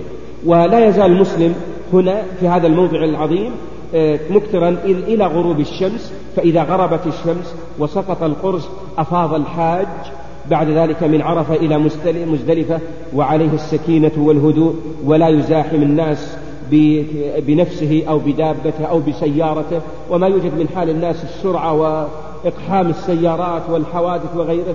كان النبي لما رأى الصحابة ينفرون وفيهم سرعة يشير إليهم السكينة السكينة السكينة السكينة. أنت خرجت من عرفة داعيا لله تعالى فلا تؤذي مسلما ربما تصدم أحدا وربما تصدم بحدا بجسده أو بسيارته وغيره. فاحرص أيها المسلم على السكينة في هذا الموضع. وإذا وصل الحاج إلى مزدلفة فإنه يصلي المغرب والعشاء جمعا وقصرا. بأذان واحد وإقامتين من حين وصوله. فإن وصل بعد غروب الشمس مباشرة يعني بعض الناس ييسر الله أمورهم فيصلون بعد ربع ساعة أو نصف ساعة على اختلاف في بينهم فينبغي له أن يسارع إلى أداء الصلاة مباشرة. ويقول العلماء آه، آه، إذا وصل الإنسان إلى مزدلفة فينبغي له أن يسكن إلى الراحة. يتعشى عشاء خفيفا ثم ينام مباشرة. بعض من الناس منذ أن يصل إلى منى يبدأ بلقط حصى الجمار نقول رويدك هذا ليس هو الموضع الذي أخذ النبي صلى الله عليه وسلم حصى الجمار منه. والأدهى وأمر بعضهم يأخذ حصى الجمار للأيام كلها أيام التشريق كلها. نقول رويدك أنت احرص على كما فعل النبي صلى الله عليه وسلم. أول ما نزل أنزل رحله عن دابته ثم سارع صلى الله عليه وسلم قبل أن يعد فراشه والجلوس إلى الصلاة. إذا خشي الحاج إلى أن لا يصل إلا بعد منتصف الليل مشايخنا يفتون أنه يصلي في أثناء الطريق ولا يجوز له تأخيرها إلى ما بعد منتصف الطريق السنة للمسلم أن يبقى في. في مزدلفة منذ وصوله إلى غروب الشمس إلى إلى طلوع الفجر إلى طلوع الفجر ويجلس حتى ترتفع الشمس. ليس ترتفع حتى تسفر جدا. السنة يجلس في مزدلفة منذ وصوله ويصلي الفجر ثم يجلس يذكر الله حتى إذا أسفر جدا انطلق قبل طلوع الشمس. مخالفة للمشركين فإن المشركين كانوا يقولون أشرق ثبير كيما نغير يعني ما كانوا يفيضون إلا بعد طلوع الشمس والنبي صلى الله عليه وسلم يخالفهم في كل أمورهم. ويجوز للضعفة أن يدفعوا في آخر الليل. أما غيرهم فيتأكد في حقهم الجلوس إلى صلاة الفجر. ومن كان تابعا للضعفة وهو قويا فحكمه حكمهم وليلة مزدلفة ليست ليلة ذكر ولا دعاء ولا قيام لليل. وينبغي الحاج إذا إذا وصل أن يصلي وتره آه، يعني إن شاء صلاه بعد العشاء وإن شاء أخره قبل الفجر وصلاه إيه، ثم ينام مبكرا استعدادا لأعمال العيد. يوم العيد يوم عظيم فيه أعمال كثيرة فيه طواف وفيه رمي جمار وفيه كذلك حلق وفيه نحر. يحتاج الإنسان إلى جهد ومن رحمة الله أن الإنسان ينام ليستعد لهذا اليوم. ولا إذا تبين الفجر صلى الفجر مبكرا بأذان وإقامة ثم يقصد المشعر الحرام إن تيسر ثم يقف بعد الفجر يرفع يديه هذا الموضع الذي ترفع فيه الأيدي يرفع يديه يدعو الله تعالى مستقبلا القبلة حتى إذا أسفر انصرف. ثم ننتقل بعدها إلى يوم العيد. فإن الإنسان سيدفع من مزدلفة إلى منى والنبي صلى الله عليه وسلم يقول السكينة السكينة لا زالت السكينة مع الناس وينبغي عدم الإسراع وإذا تيسر أن يلقط الجمار في أثناء طريقه كما فعل النبي صلى الله عليه وسلم فهو أولى. وإن أخذها من مزدلفة فلا مانع. لليوم العيد سبع حصيات. وإن أخذها من منى فلا مانع منه. ولا يلتقط إلا سبع. ولا حاجة لغسل حصى الجمار. بعض من الناس يصاب بشيء من الوسوسة يقول ربما جاءها قضاء حاجة وربما ليست نظيفة فنغسلها. نقول رويدك لقد كان لكم في رسول الله أسوة حسنة فما غسل النبي حصاه إطلاقا. وإذا وصل الحاج إلى وادي محسر سن له الإسراع فيه وهو لا يزال مستمرا في التلبية. من اليوم الثامن للمتمتع ثم يستمر في التلبية حتى يصل جمرة العقبة. وهي آخر الجمار وأقربها إلى مكة. فإذا وصل إلى جمرة العقبة رماها بسبع حصيات وتكون الحصى على مثل حصى الخذ أو مثل النوى. حصى صغيرا بعض من الناس يأخذ كبيرا ويظن أن الشيطان هناك فيأخذ كبيرا ليؤثر عليه. نقول رويدك هذا أمر تعبدي أمرنا به. والسنة أن يكون في موقفه في رمي الجمار يعني مع كل جمرة يكبر. يقول الله أكبر الله أكبر الله أكبر. رافعا يده. ويكون موقفه يجعل منى عن يمينه والبيت عن يساره. هذا هو الموضع الأفضل. لكن مع شدة الزحام ينبغي للإنسان أن يأتي في غير المواضع التي يتوجه الناس إليها. فكل الحجيج جاءوا من جهة منى. فلا تأتي في الجهة المقابلة لهم فتأتي مع الجهة المجاورة فترمي. أنبه على أن خلف جمرة العقبة ليس موضعا للرمي. وبعض من الناس يرى ما فيه زحام فيرمي وإذا به ليس هذا هو الموضع. كان في السابق جبلا هناك وأزيل الجبل بسبب التوسعة فبقي صامتا. ليس هذا موضع رمي. يرمي في وسط الحوض ويكون والسنة أن يكون رميه الحجارة يرمي بها الشاخص فتسقط في الحوض. إن تيسر وإن لم يتيسر يكفي وضعها. في الحوض فقط. أما أن يرمي من بعيد وهو لا يدري وقعت أو ما وقعت نقول رويدك ويرميها حصاة حصاة ولا يكفي أن يأتي بها جملة واحدة فيرميها. فلو رمى سبع حصيات في وقت واحد لم تكن إلا عن حجر رمية واحدة فقط يحتاج إلى أن يرمي ست حجرات أخرى. كذلك إذا وقعت في المرمى أجزاء وقت الرمي في يوم العيد من بالنسبة للضعفة من وقت انصرافهم إلى اليوم الثاني. وبالنسبة لغير الضعفة من بعد الفجر إلى غروب الشمس وهذا هو الأولى. وإذا كان لا يستطيع ومعه نساء فلا مانع أن يرموا من الليل. ولو آه، بعضهم يقول إلى منتصف الليل وبعضهم يقول لا مانع الليل كله. يجوز الرمي فيه إذا وجد فيه زحام. انتهينا الآن. أول ما يستقبل الإنسان عرف منى برمي. وتعتبر هي تحية منى. تحية منى رمي جمرة العقبة. ثم بعد ذلك عندنا ينتقل إلى ذبح هديه. والنحر لا يحصل به التحلل. يستحب أن يأكل المسلم من هديه وأن يتصدق منه. لقول الله تعالى فكلوا منها وأطعموا البائس الفقير. ووقت النحر يمتد إلى غروب الشمس يوم الثالث من أيام التشريق على القول الصحيح. وملاحظة ينبغي للحجيج أن يحملوا هديهم معهم. إذا ذبحته فاحمل اللحم ستجد كثير من الفقراء هناك في مكة. ولهم أماكن مشهورة معروفة يوجد الفقراء. وأناس محتاجين له. بعض من الناس يذبح ويقول ما وجدت فقيرا فيرميه. نقول رويدك احمله معك خارج المسلك فستجد إما أن تهدي لأحد من الحجيج ربما يكون مفردين ما ذاقوه وتأكل منه هو سنة النبي صلى الله عليه وسلم. ويختار وينبغي المسلم أن يختار أطيب الهدي ولا يختار الرديء ثم بعد ذلك يحلق رأسه وهو الأفضل. لقول النبي صلى الله عليه وسلم رحم الله المحلقين رحم الله المحلقين رحم الله المحلقين. وإلا قصر رأسه كما قاله النبي صلى الله عليه وسلم إلا بعد الثالثة ولكن التقصير يكون من جميع رأسه. المرأة تأخذ مقدار أنملة إذا كانت متمتعة أخذت أنملتين الآن. أما إذا كانت مفردة وقارنة فليس عليها إلا يوم العيد هذا. وبعدها بعد ذلك يحل له كل شيء حرم عليه إلا النساء فإن النساء لا يمكن أن يأتيها الحاج إلا إذا طاف بالبيت. بعدها ينزل الحاج إلى إلى مكة ليطوف وليعمل الأرفق به ولا يشق على نفسه. فبعض من الناس يأتون بكل أعمال الحج معه امرأة كبيرة أو امرأة ضعيفة ثم ينطلق بهم إلى بجميع أعمال الحج كلها.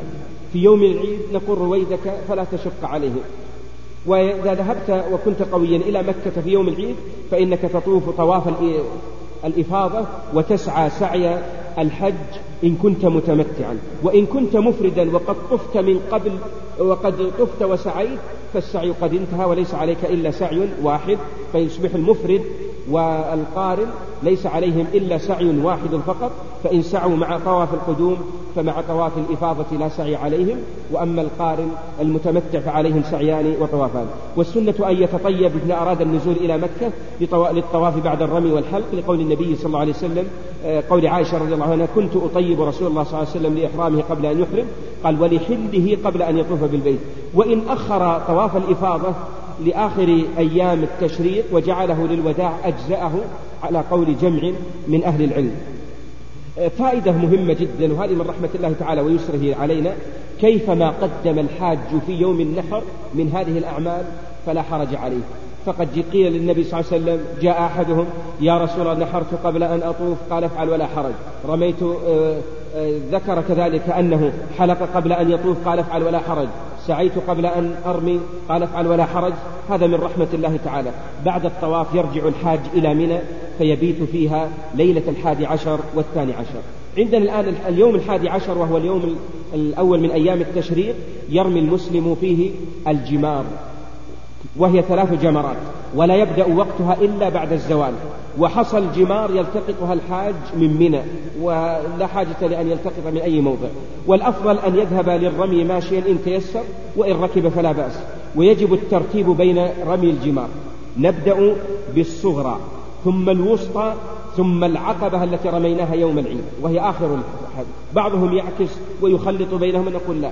رسولنا صلى الله عليه وسلم رمى الصغرى ثم الوسطى ثم جمرة العقبة وهي الكبرى. ثم يرمي الأولى وهي أبعد الجمار عن مكة وهي تلي مسجد الخيف بسبع حصيات. متعاقبات واحدة بعد الأخرى ويكبر مع كل حصاد ثم يتقدم قليلا ويرفع يديه ويدعو طويلا في هذا الموضع فهو من مواضع رفع اليدين ومواضع الدعاء. قال شيخنا في في منسكه والسنة في منسكه أن يتأخر عنها قليلا ويجعلها عن يساره ويستقبل القبلة ويرفع يديه. فدل على أن هذا موضع ترفع اليدين فيه وتستقبل فيه القبلة. إذا شق عليه الوقوف وطوله يدعو بما ييسر ليحيي السنة وإذا كان هناك زحام شديدا يتقدم بعيدا عن الناس حتى يؤدي هذه. ثم يتقدم ويرمي الجمرة الثانية وهي الوسطى ويسن أن يتقدم قليلا بعد رميها ويجعلها عن يمينه ثم بعد ذلك يرفع يديه ويدعو ودعاء طويلا. ثم ينتقل إلى الكبرى ويرميها بسبع حصيات وهذه لا دعاء عندها. قد تشاهدون كثير يقفون للدعاء. هؤلاء ليس عندهم علم فلا يغترن أحد بفعلهم. فرسولنا صلى الله عليه وسلم ما وقف يدعو هنا. بعدها اليوم الثالث من أيام التشريق وهذا يفعل فيه كذلك كما يفعل في اليوم الحادي والعشر وهو رمي الجمار الثلاث وإن شاء الحاج يرمي الصغرى يعني معروف أن يرمي الصغرى ثم الوسطى ثم الكبرى وهنا الصغرى يرفع يديه ويدعو والوسطى يرفع يديه ويدعو مستقبل القبلة والكبرى لا يفعل وإن شاء الحاج أن يتعجل فإنه قبل غروب الشمس ينتقل بعد ذلك من منى ويخرج وله حق أن ينفر إلى يطوف طواف الوداع وينفر. وإن غربت عليه الشمس وهو لم يرتحل من منى ولم يعد ما احتاج إليه فإنه يجب عليه المبيت ثم يرمي اليوم الثالث. لكن لو أنه حزم متاعه ومسكه السرى من الزحام الشديد وغيره غربت عليه الشمس فالصحيح أنه ينصرف وهذا هو الذي يفتي به شيخنا العلامة سماحة الشيخ الشيخ عبد العزيز بن باز أنه لا مانع من أن ينصرف. إذا غلبت وهذا هو الصحيح. السنة من فعله صلى الله عليه وسلم أنه لم يكن متعجلا. السنة عدم التعجل لكن لو أراد يتعجل لا مانع منه. ثم ولي الصبي يجوز له أن يرمي عنه جمرة العقبة وسائر الجمار إذا كان صغيرا. والسنة ماذا يعمل؟ أولا يرمي عن نفسه ثم يرمي عن موكله. لا يرمي عن موكله قبل أن يرمي عن نفسه. وهذا هو الذي وهو الصحيح في هذا الفعل. ثم كذلك مثله العاجز عن الرمي لمرض أو كبر سن وغيره فله أحوال متعددة. الحال الأولى إذا كان ما يستطيع يرمي بالليل. إذا كان ما يستطيع يرمي بالنهار يرمي بالليل ومباشرة الإنسان للعبادة فهو أفضل. وإن شاء أخر الرمي كله لآخر أيام التشريق. ثم رمى اليوم الأول رمى اليوم الأول وهو عندنا جمرة العقبة ثم يبدأ اليوم الثاني بالصغرى ثم الوسطى ثم الكبرى ثم اليوم الثاني الصغرى والوسطى ثم ما يرمي الوسطى كلها مع بعض والصغرى مع بعض ثم الكبرى مع بعض؟ نقول لا كل يوم على حدة. وإن شاء وكل عنه أحدا يرمي عنه ما دام لا يستطيع. بهذا يكون الحاج قد انتهى من أعمال الحج كلها ثم ينطلق بعد ذلك إلى بيت الله الحرام لطواف الوداع. يجوز للحاج أن يؤخر طواف الإفاضة إلى طواف الوداع ثم يسافر عقبه فإذا أراد الحاج الخروج من مكة لم يخرج حتى يودع هذا البيت. لقول النبي صلى الله عليه وسلم حديث عباس أمر الناس ألا ينفر أحد حتى يكون آخر عهده بالبيت طوافا. بالنسبة للحائض والنفساء ليس عليهما وداع ولأنه خفف عنهما. ويكون طواف الوداع هو آخر عهد الإنسان بالبيت. فإذا أراد أن يرتحل وادع.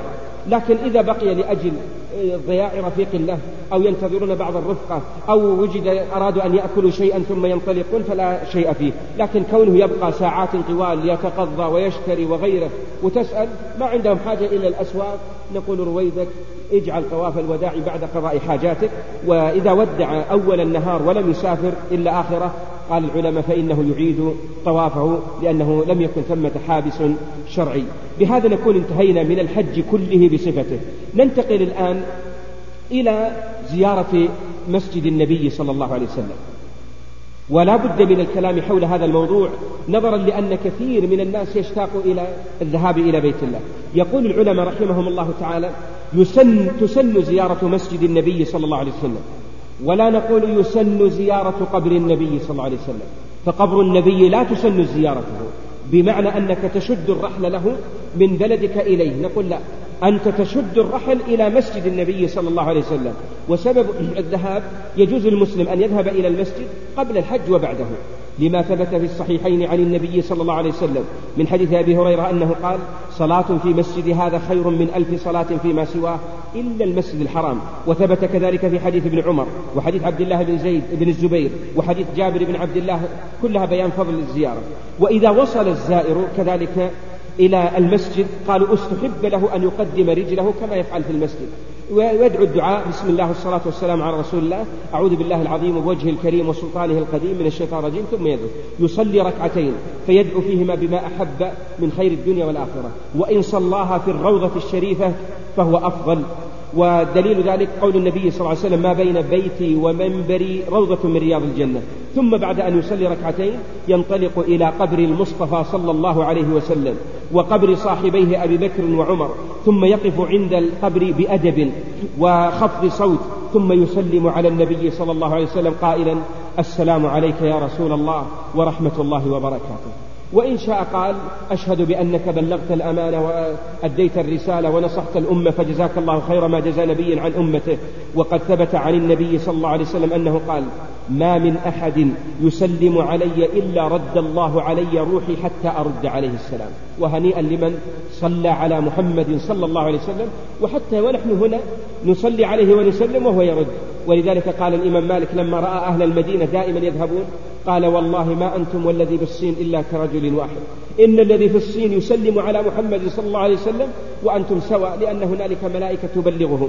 وهذه الزيارة للقبر هي للرجال دون النساء.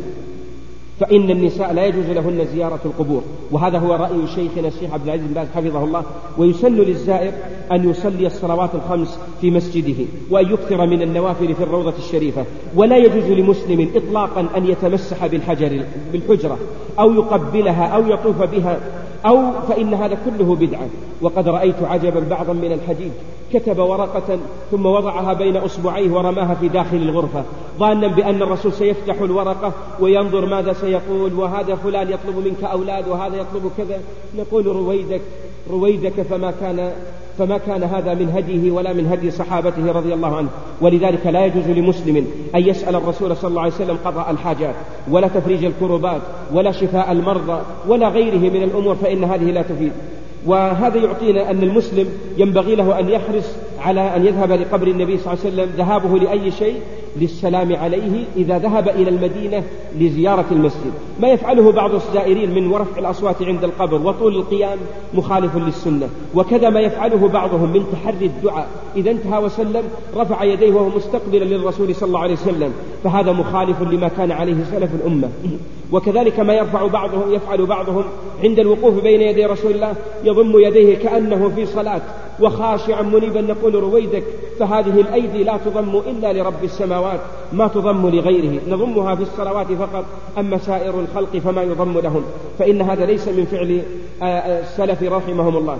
زيارة القبر ليست واجبة وليست شرطا من الحج كما يظنه بعض الجهلة بل هي مستحبة فحق على من زار مسجد النبي صلى الله عليه وسلم وينبغي له أن يزور آه، قبر النبي صلى الله عليه وسلم ويسلم عليه. ولذلك لا يجوز شد الرحال من بعيد لزيارة قبره.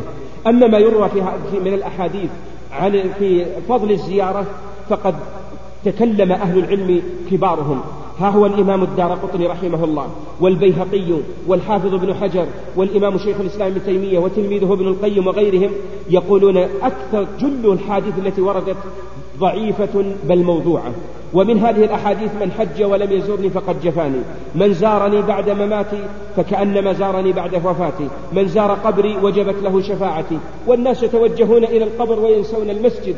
همه القبر دون المسجد. نقول رويدك. فالمسجد أمرنا به. أما القبر فما ورد فيه حديث عن النبي صلى الله عليه وسلم. نختم بمعنى لطيف. يسن للمسلم أن يزور مسجد قبى. كما كان النبي صلى الله عليه وسلم. ويصلي فيه. ثبت في الصحيحين من حديث ابن عمر رضي الله عنهما.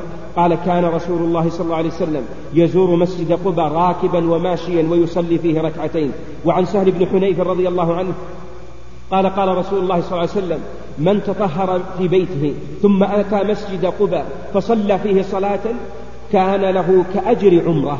وهذا الحديث يصححه شيخنا العلامة وقد رواه الإمام أحمد والنسائي وابن ماجه ويسن له كذلك زيارة البقيع لا للتبرك بالقبور وأخذ تراب منها وإنما للدعاء لهؤلاء الموتى وكذا قبور الشهداء وذلك للاتعاظ والاستفادة من هذه المواضع العظيمة. هذه الحج أو هذا هو الحج من البداية إلى النهاية. نختم بقضية الرجوع وعندي أدبين أو ثلاثة في رجوع الحاج من مك من مكة أو من المدينة. يستحب لمن رجع من السفر أن يكبر عند كل شرف ويسبح عند النزول كما فعل النبي صلى الله عليه وسلم. وثبت عن النبي صلى الله عليه وسلم في حديث ابن عمر أنه قال كان النبي صلى الله عليه وسلم إذا قفل من غزوة أو حج وعمرة إذا وافق على ثنية أو وفد وفد كبر ثلاثا ثم قال لا إله إلا الله وحده لا شريك له الملك وله الحمد وهو على كل شيء قدير آيبون تائبون عابدون ساجدون لربنا حامدون صدق الله وعده ونصر عبده وهزم الأحزاب وحده رواه البخاري ومسلم. وفي رواية عند الشيخين لم يزل يقول هذا يعني يكررها النبي صلى الله عليه وسلم في رجوعه حتى قدمنا إلى المدينة. من الآداب كذلك ينبغي المسلم ألا يطرق أهله ليلا.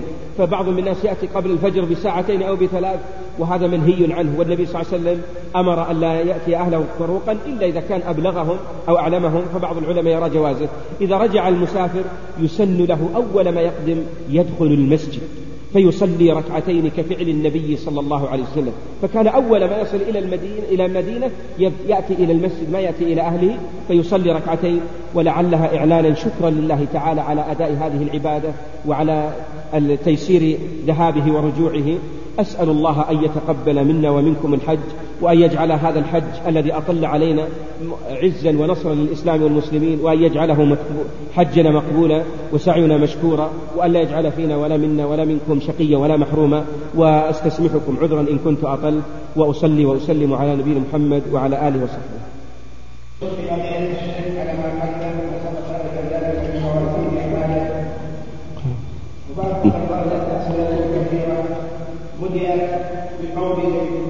إننا نحبك في الله وأحدهم لم يكن سؤالا وإنما قال أن الله وبارك الله فيك وفتح عليك وجزاك الله عنا كل خير. وهذا باب الأسئلة السؤال الأول فضيلة الشيخ هناك بعض أقوياء الوجه للنساء يوجد فيها سافر على فتحة النقاط وهل يجوز لبسها وماذا الذي قد نبهنا أن المرأة لا تلبس النقاب بوجه من الوجوه ويمكنها أن تستعمل آه، غطاء خفيفا إذا كانت لا ترى. أما أن تلبس النقاب فنقول لهذا لا ينبغي. قبل أن يأتينا السؤال الثاني أوصي أحبتي بشريطين أظنها توجيهات الحجاج والمعتمرين. ألقيتها قديما وهي فيها أكثر من 160 ملاحظة على الحجاج والمعتمرين.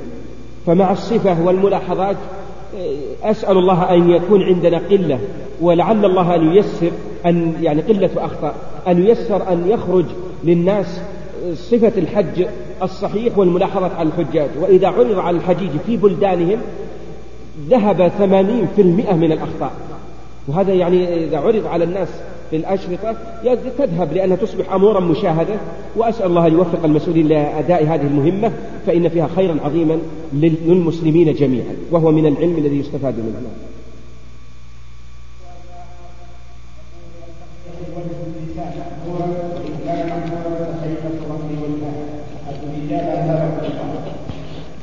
تقول عائشة رضي الله عنها وأرضاها كانت إحدانا تطوف بالبيت فإذا مر بنا الركبان سدلت جلبابها على وجهها يعني غطت وجهها. الأصل أنها تكون كاشفة. ففي الخيمة وفي غير في السيارة إلا إذا كان الناس يطلعون عليها فيجب عليها الستر. ولا يجوز لها أن تستر وجهها. لكن أغلب الآن في السيارات وفي غيره الناس ينظرون من كل مكان. لكن إذا بقيت في خيمتها أو في مكان في غرفة مستأجرين موقعا فلا شيء عليها. إطلاقا يجب عليها أن تكشف وجهها. نعم.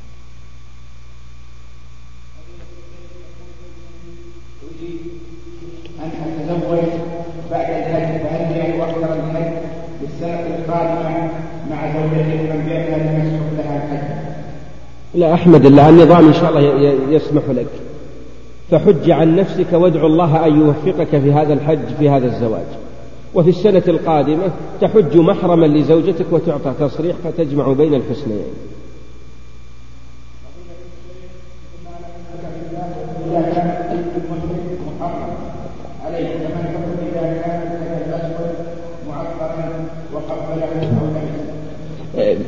ينبغي للحاج إذا علم أن أحدا يعطره فلا يقرب. لكن إذا مررت وأنا ما أعلم ووجدته فتلقائي أغسل يدي وما يضرني شيئا. مثل ما قلنا أن المحرم يبقى على رأسه الطيب وقد يكون على رقبته ولا على شعره فيسير مع العرق على بدنه فلا يؤثر عليه شيء. هذا من رحمة الله تعالى بنا.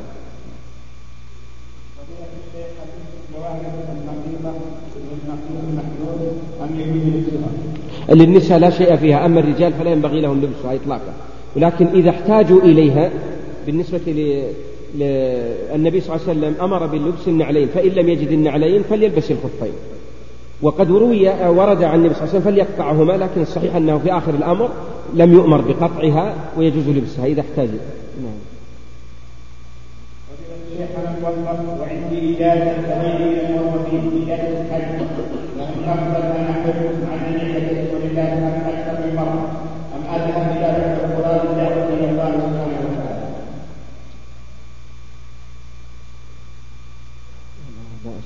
أقول شيء ما هذا ما يمكن الجمع بين الحج.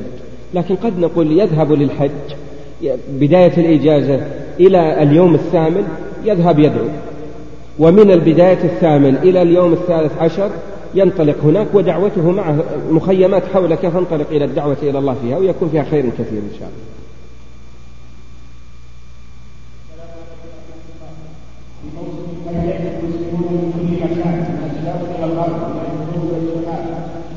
ومنهم صاحب المعصية ومنهم صاحب البدعة ومنهم الجاهل ومما يحمل بعض الحجاج تراهم الحج على معصية أو بدعة وقد يكون مسلما في عرفة مختلفة أو غيره أو غير ذلك فلا ترى من ينكر ولا ترى من يوجه وينصح لكن كلمة حول ذلك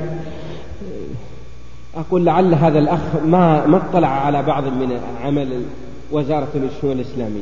موجود ولله الحمد من ينصح ومن يوجه ودار الإفتاء فيها عمل موجود. ما نبقى يعني لا نكون يعني فيه نوع مبالغة. لكن نوصي أحبتي أن تكون أنت وأنا والثاني والثالث ممن يدعو إلى الله.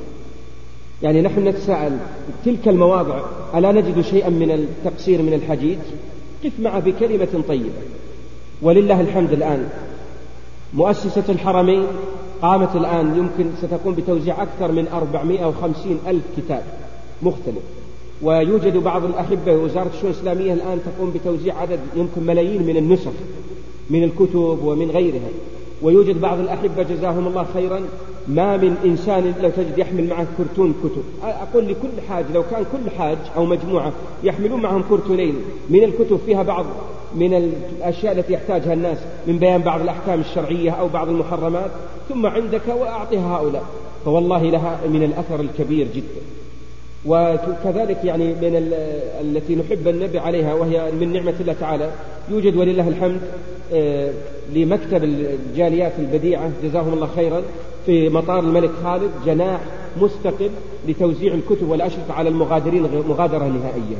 وفي المطارات الأحبة كذلك يقومون بالتوزيع لمن يسافر من الحج يعطونك كتيب وشريط يصل إليه. هذا فضل من الله تعالى. بس يبقى هل نحن نعلم كل ما هو موجود؟ يمكن ما نعلمها هذه المعلومات. لكن أقول لأخي جزاك الله خير على هذه الغيرة فأوصيك وأوصي نفسي أن ننطلق سويا. ندعو إلى الله ونبصر الناس على قدر ما أتانا من العلم.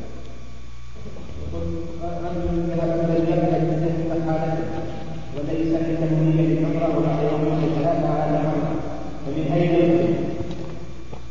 إذا كان ما نوى العمرة أصلا فيحرم من موضعه الذي هو فيه من جدة. أما إذا كان مبيتا للعمرة ولكنه سيبقى في جدة أياما ثم سيحرم بالعمرة أو الحج نقول له ارجع إلى الميقات الذي مررت عليه فإن كان من أهل الرياض يحرم من السيل أو أو من الطائف الهدى وإن كان من غير أهل الرياض فيحرم من ميقاته الذي هو فيه الذي هو له. وقف عند الميقات وبعد تجاوز الميقات تذكر انه لم فماذا عليه لكن ما دام أحرم ونوى الدخول في النسك فأخشى أن يكون عنده شيء من الوسوسة هذه. لأنه سيجد الآن حولك كل الناس يلبي هل هو ذهب وحده؟ فإن ذهب وحده فالناس حوله يذكرونه. فنرجو إن شاء الله ليس عليه شيء لأني أخشى أن يكون عنده شيء من الوسوسة في هذا الأمر.